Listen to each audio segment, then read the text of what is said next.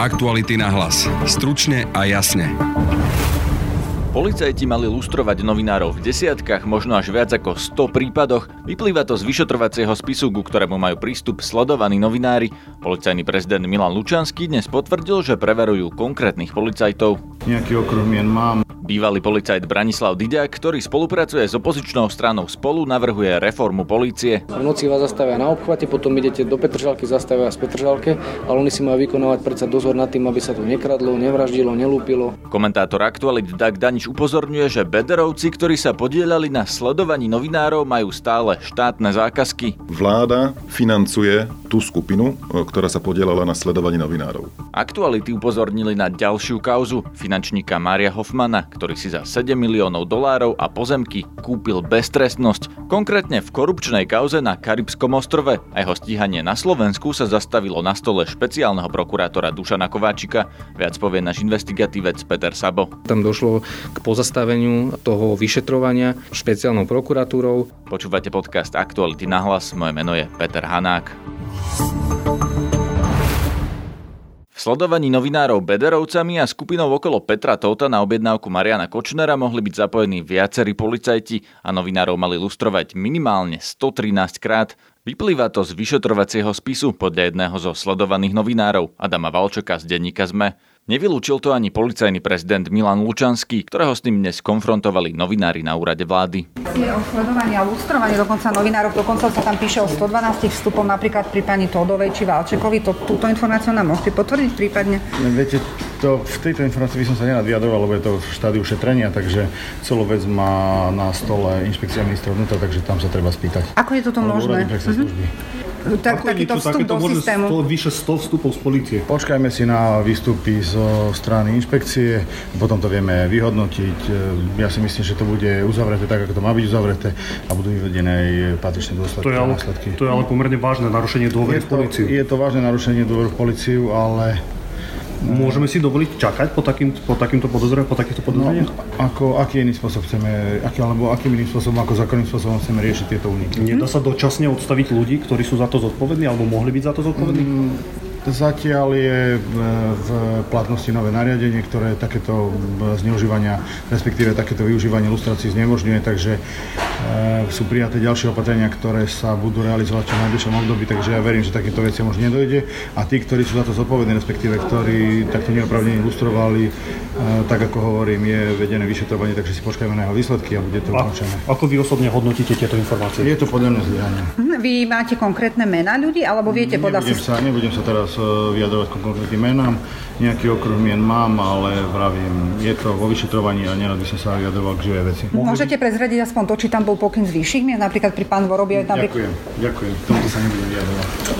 Bývalý policajný plukovník Branislav Diďák navrhuje reformu policajného zboru. Spolupracuje s opozičnou stranou Spolu. Oslovil ho Ladislav Bariak. Keď ten policajný zbor zastal v nejakom minulom storočí, tak bohužiaľ musíme urobiť reformu, ktorá ten policajný zbor nasmeruje na tú správnu cestu. A jedno tejto správnej cesty je zvyšovanie dôveryhodnosti policie. To znamená, že kauzy, ktoré naozaj reálne sú, ktoré vy ako novinári poznáte, policajný zbor naozaj bude vyšetrovať a ak sa preukáže, samozrejme musí sa to preukázať, ak sú tí ľudia vinní, tak budú za to spravodlivo potrestaní. A je to jedno, či je to oligarcha alebo robotník na Tatrovke.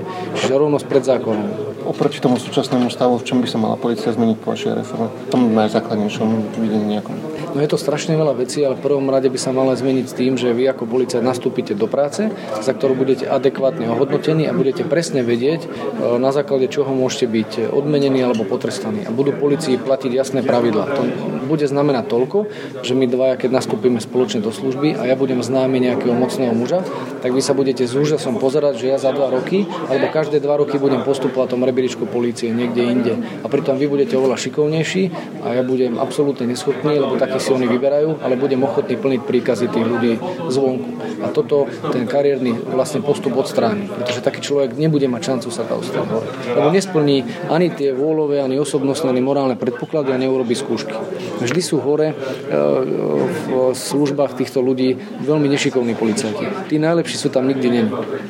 A v čom konkrétne? Možno to bude taká tá vnútorná reforma tam na vonok, v čom to ten občan možno pocíti? Občan to pocíti v tom, že ho nebudú bezdôvodne a zbytočne zastávať policajti poriadkové policie, ktorí si budú vykonávať iné úlohy, čiže budú tomu občanovi pomáhať tak, ako majú a nebudú sa zaoberať počas výkonu služby e, tým, že či vy máte ojazdené koleso alebo máte e, platný technický preukaz alebo vám svieti svetlo. To je úloha policie dopravnej a v prípade, že spáchate prístupok, tak v poriadku môže vás zastaviť aj iná, iná zložka policie. Ale nemôžete primárne precestovať celú Európu, prídete do Bratislavy, v noci vás zastavia na obchvate, potom idete do Petržalky, zastavia v Petržalke, ale oni si majú vykonávať predsa dozor nad tým, aby sa to nekradlo, nevraždilo, nelúpilo, aby ste ráno vstali a nemali vykradnutý stánok, rozbité okno na aute, ukradnuté rádio a nie na to, aby ste vy trikrát po ceste dostal pokutu. Ale oni to nechcú tí chlapci robiť alebo dievčatá, oni sú do toho tlačení. Dá sa povedať, že to je záležitosť jedného funkčného obdobia? No, myslím si, že áno, lebo máme v tej reforme paradoxne zreformovať reformátorov, aby to netrvalo strašne dlho, lebo nám vytýkajú naši kolegovia z krajín Európskej únie, že vy Slováci, keď niečo robíte, tak to robíte strašne dlho, potom to prezentujete po desiatich rokoch, ale my sme už všetci dávno niekde úplne inde. Čiže od nich sa poučiť a keď má byť tá reforma efektívna, musí byť rýchla. Za mňa posledná otázka. Vy osobne alebo niekto z vášho týmu má ambíciu e, nastúpiť e, na, na post ministra vnútra alebo policajného prezidenta iné funkcie vysoké?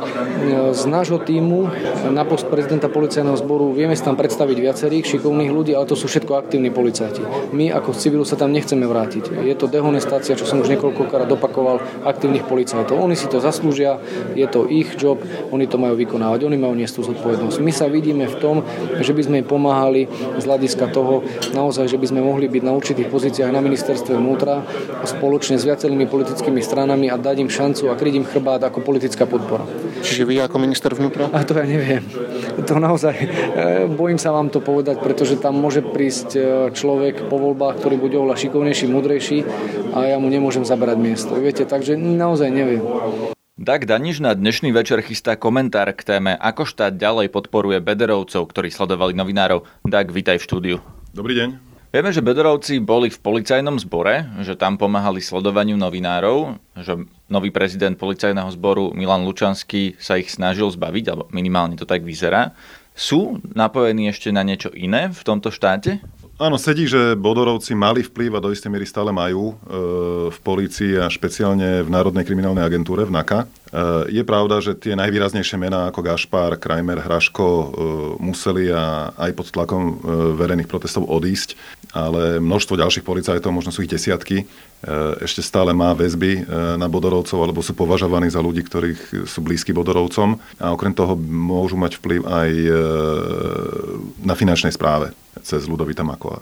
Ako konkrétne to vyzerá? Vyzerá to tak, že finančná správa má tzv. kriminálny úrad, e, ktorý má riešiť najväčšie kauzy a ten vedie Ludovit Mako, ktorý je tiež považovaný za človeka, ktorý má pomerne blízke vzťahy s Bodorovcami. A čo ešte teda, ak hovoríš, že Bedorovci ďalej profitujú zo štátu, že vláda im v podstate pomáha, aké sú konkrétne fakty, čím vláda pomáha Bedorovcom? E, hlavne to, že vláda zjavne financuje tú skupinu, e, ktorá sa podielala na sledovaní novinárov. Znie to síce absurdne a neuveriteľne a mnohom aj paradoxne, ale je to tak, že aj nová Pelegriniho vláda podporuje tých, e, ktorí sa podielali na sledovaní novinárov, pretože Daniel Lipšic v relácii na rovinu potvrdil, že vyšetrovatelia zistili, že okrem Mariana Kočnera na sledovaní novinárov e, pracovali aj Bodorovci, alebo niektorí ľudia napojení na Bodorovcov, a nielen cez políciu, teda cez ľudí, ktorých mali v policii a ktorí lustrovali novinárov a prokurátorov, ale mali dodávať aj techniku a mali materiálne podporovať e, ten Kočnerov sledovací tým, respektíve to Kočnerovo komando.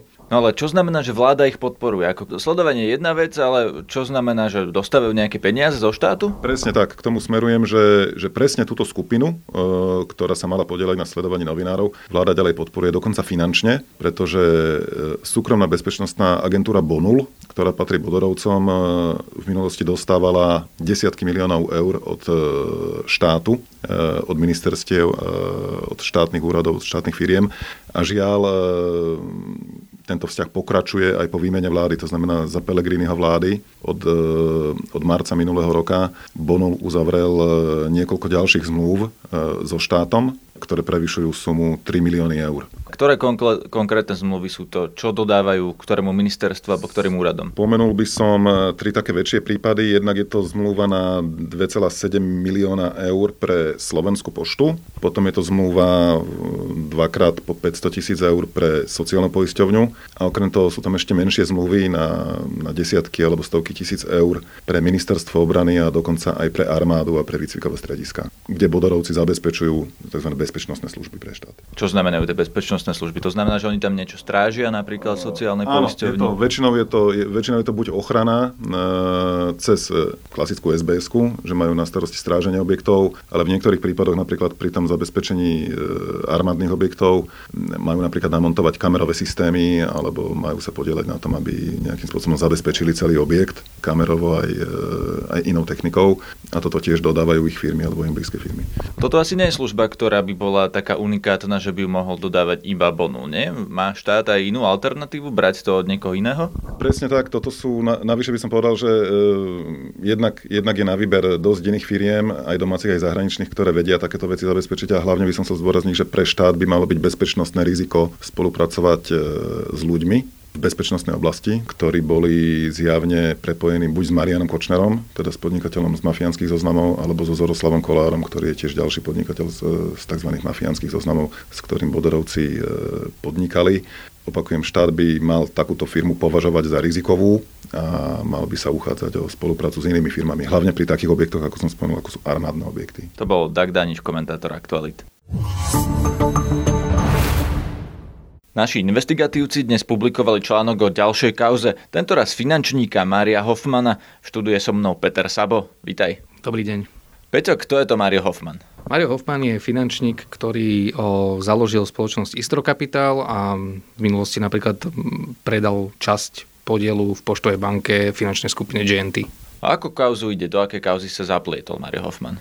O, Mario Hoffman o, v podstate ešte v 2000 rokoch mal plán vybudovať na Karibských ostrovoch veľký hotelový a golfový rezort. A táto kauza sa týka toho, že bol podozrivý z toho, že mal uplácať miestnych, miestnu vládu, aby, aby teda získal tie pozemky na tento hotel a na ten golfový rezort za výhodnejších podmienok. O aké ostrovy ide? Ide o ostrovy, alebo sú ostrovy Turks and Caicos v Karibskom mori. A tie sú samostatné, či to je pod niekým? Ten ostrov je, alebo toto sú ostrovy je v zásade samostatné, ale stále oficiálne patrí pod tzv. britskú korunu. Na základe aj tejto veľkej kauzy vlastne uplácania vlády sa, dá sa povedať, veľká časť tých právomocí preniesla zase späť naspäť do Spojeného kráľovstva a preto aj niektoré vlastne napríklad súdne pojednávania sú vykonávané priamo pod e, tzv. britskou korunou. V tom vašom dnešnom článku na aktualitách e,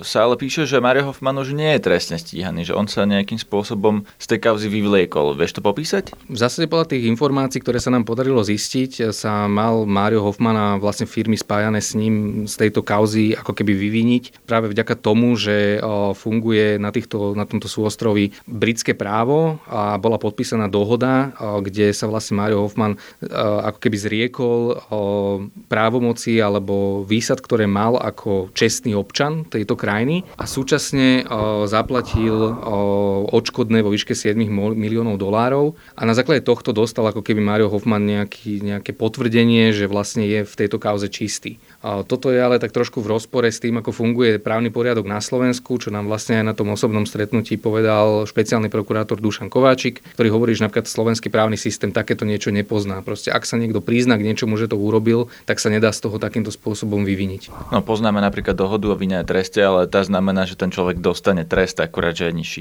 Ako to dopadlo trestné stíhanie Maria Hoffmana na Slovensku? On teda nie je stíhaný na Slovensku. Nie, nie je trestne stíhaný na Slovensku. Ten prípad vlastne bol aj na Slovensku riešený, ale následne tam došlo k pozastaveniu toho vyšetrovania špeciálnou prokuratúrou ten prípad ako keby čakal na to, aby došla nejaká medzinárodná právna pomoc a vlastne až na ten podnet od nás, ako investigatívcov z aktualit, kedy sme vlastne priamo v špeciálnej prokuratúre ozrejmili, že už prebieha na tomto súostrovi v Karibiku súd, tak vlastne začala táto špeciálna prokuratúra opäť ako keby v tomto prípade pracovať. No a za akým výsledkom? Zatiaľ ešte nevieme.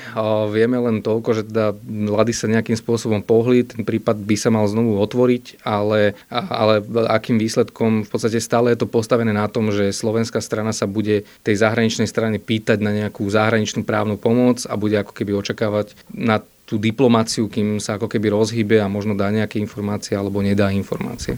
Je to prípad, ktorý má priamo na stole špeciálny prokurátor Dušan Kováčik osobne? Áno, má ho na stole on a vlastne ešte v minulosti uh, si mal uh, tento prípad uh, tak povedať zobrať od uh, iného prokurátora, z toho dôvodu, že tento iný prokurátor bol zanepráznený a vlastne aj práve Dušan Kováčik mal byť ten, kto pozastavil to ďalšie vyšetrovanie.